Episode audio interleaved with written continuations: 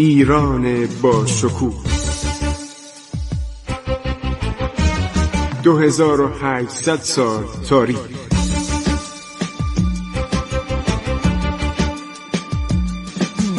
عبور از تاریخ.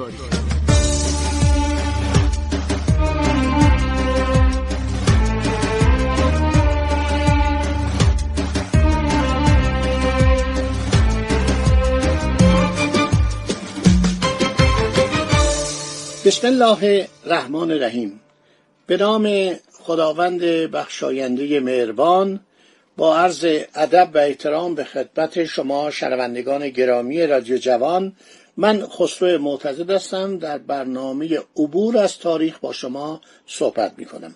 خب داشتیم میگفتیم که دولت روسیه تزاری تصمیم گرفت سیاست پیشروی پتر کبیر رو به طرف جنوب، به طرف ایران و به طرف خلیج فارس و آبهای گرم که روسیه از آن محروم بود آغاز کنه، ادامه بده.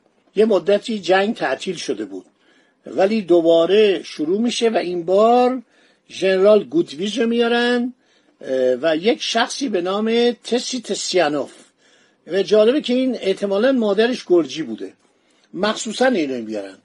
ایشون گرجی زاده است و گرجستان خوب میشناسه و متوجه بود که نگهداری گرجستان که تنها راه ارتباط آن با روسیه از راه معبد داریال است، کار آسانی نیست و میشه به سرعت و به سهولت گرجستان رو جدا کرد. فرمانده کل قوای روس ارتباط از راه دریا رو عامل مؤثری برای تقویت و محافظت فتوحات جدید دولت روسیه میدانست. کرانه های دریای سیاه در دست بابالی بود. بابالی یعنی چی؟ یعنی دولت عثمانی.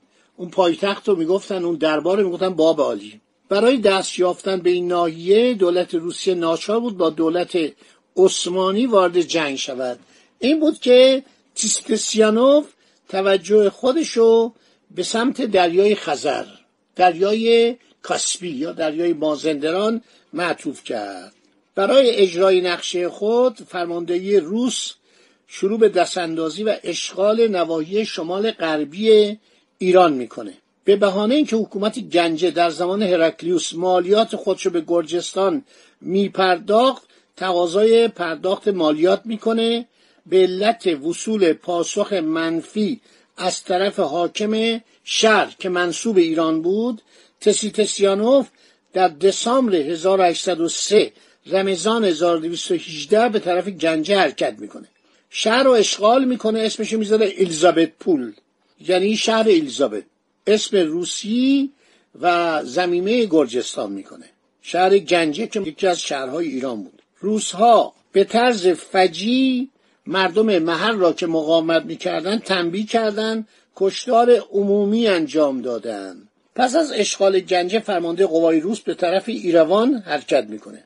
حاکم این شهر برای اخوال دشمن و ایجاد تشدد در میان قوای مهاجم وعده میده شهر رو من بدون مقاومت تسلیم میکنم. این خبرها که به تهران میرسه فتحعلیشاه نگران میشه. فتحعلیشاه به منظور نزدیک شدن به صحنه عملیات پایتخت رو ترک میکنه. شاهزاده عباس میرزا تفلک هجده سالش بوده، بهش دستور میده جنگ رو شروع به طرف ایروان حرکت کنه. ذی‌حجه هزار و دویست و هجده هجری شمسی.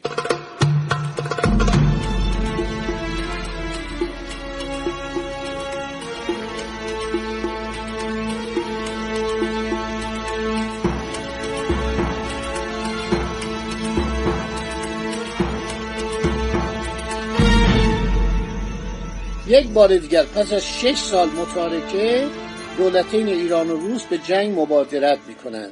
جنگی که ده سال طول میکشه.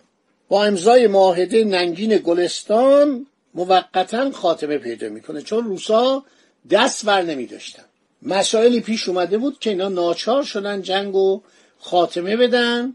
در هزار و هشتصد و سیزده هزار و دویست و بیست و هشت هجری قمری، سیزده سال بعد دوباره شروع میکنه، چون میخواستن مرز برسه به رود ارس که حالشون راحت بشه. عرض شود که اساتید تاریخ جنگ ایران و روس رو عرض شود سه مرحله تقسیم میکنند. مرحله اول از هزار و دویست و هجده هزار و هشتصد و سه تا امضای معاهده تیلسید جمادی الاول هزار و دویست و بیست و دو ژوئیه هزار و هشتصد و هفت. تیلسید چیه؟ معاهده بین ناپلئون و الکساندر اول که ناپلئون ایران رو ول میکنه. حالا ماجرا رو شروع کردم، یه اشاره کردم آمدن ژوبه رو، عرض شود که اطلاعاتی که از استانبول میرسید در مورد ایران و همینطور اطلاعاتی که فتحعلیشاه از کشیش به اصطلاح کلیسای اوچ کلیسا پیدا کرد، به دست آورد در مورد ناپلئون، در مورد بناپارت، در مورد این فاتح بزرگی که مصر و سوریه و فلسطین گرفته بود و تخلیه کرده بود. مرحله دوم است از تیلسید قرارداد ناپلئون که ایران رو رها میکنه تا انعقاد معاهده بخارست هزار و دویست و بیست و هفت هزار و هشتصد و دوازده.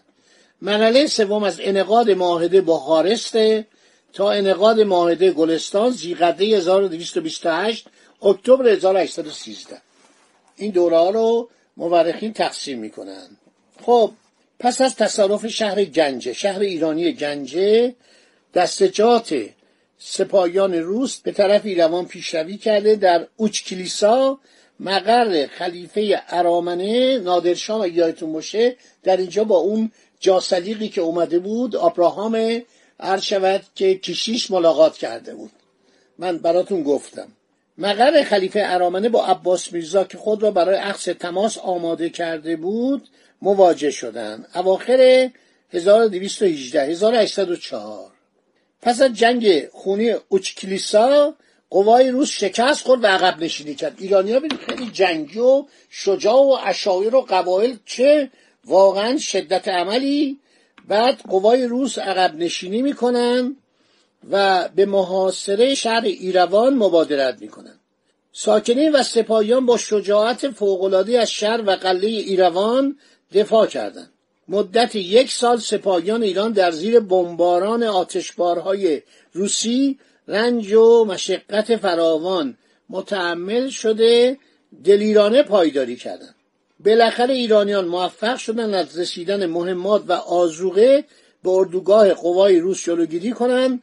ژنرال سیسیانوف ناچار از محاصره ایروان دست برداشت و عقب نشست.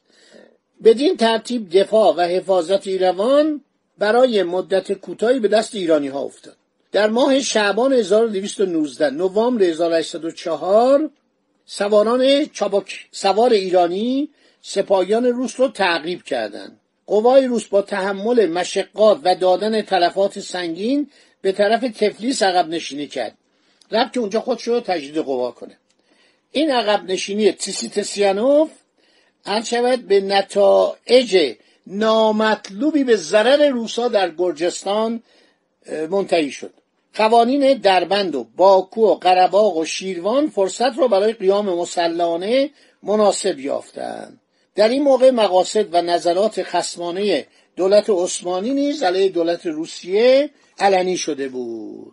با رسیدن عرض شود که فصل زمستان نیروهای دو طرف در قرارگاه زمستانی خود تا سال هزار و دویست و نوزده هزار و هشتصد و پنج مستقر شدند. در مدت چهار ماه عملیات متوقف شد.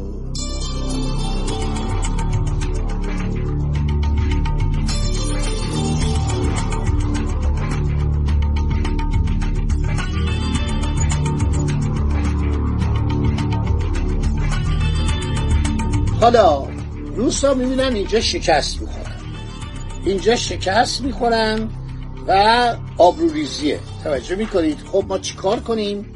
میگن که این دریای خزر که قسمت‌های عمده‌اش دست ماست، ما چطور از طریق نیروی دریایی اقدام کنیم؟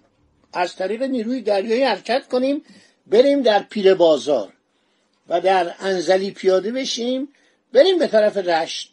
رشت هم که با تهران فاصله زیادی نداره، درست کوهستانی قسمتی از این راه ها بین رشت و قزوین، ولی خب ما رد میشیم و میرسیم به تهران. نیروی دریایی روسیه قبل از دوران سلطنت پتر کبیر اساساً وجود نداشت، زیرا روسیه تقریبا به هیچ دریا دسترسی نداشت. بالاخره در زمان پتر کبیر که پنجاه و دو ساله بود فوت کرد، تا هزار و هفتصد و بیست و پنج نیروی دریایی روسیه گسترش پیدا میکنه و خیلی بزرگ میشه. خب دولت روسیه میبینه که نمیتونه از پس ایران بر بیاد، سعی میکنه که در کرانه‌های گیلان نیرو پیاده کنه. پس از اشغال بندر انزلی و تصرف شهر رشت، خب تهران در معرض خطره، میشه گرفت تهرانو. در آغاز سال هزار و دویست و نوزده هجری قمری هزار و هشتصد و پنج یک دسته از نیروی دریایی روسیه مرکب از دوازده فروند کشتی تحت فرماندهی جنرال شافت، اینا میان در بندر انزلی که به مدخل مرداب انزلی تسلط داره، اینا نیرو پیاده میکنن. فرمانده نیروی دریایی روسیه در نظر داشت از آنجا به طرف شهر رشت پیشروی کنند. فرمانده قوای روس مصمم میشه نفرات خود را در ساحل مرداب حرکت بده. مردم اینا سرنوشت شماست، تا تاریخ کشور شماست.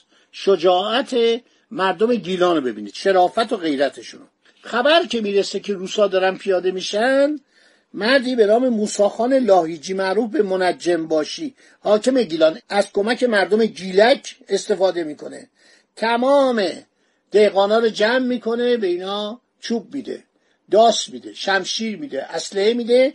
قشون محلی هم حرکت میکنن.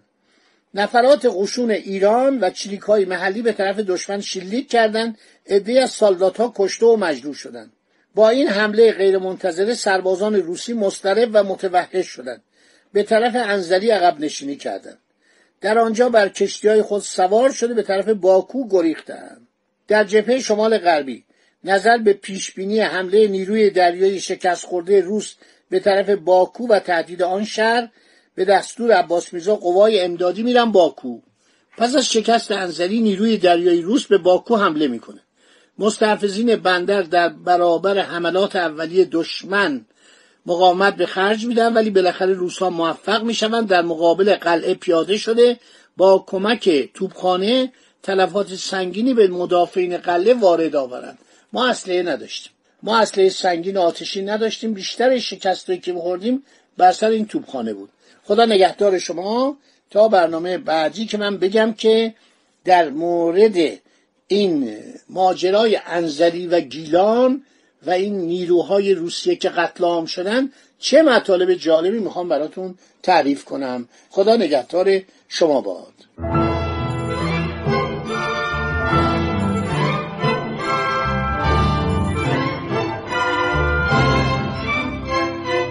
عبور از تاریخ.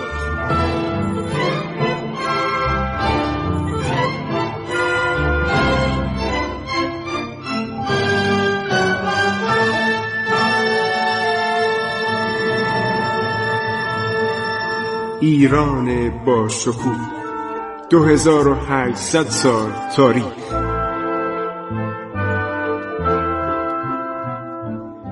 سرگذشت ایران ما به روایت خسرو معتزدی.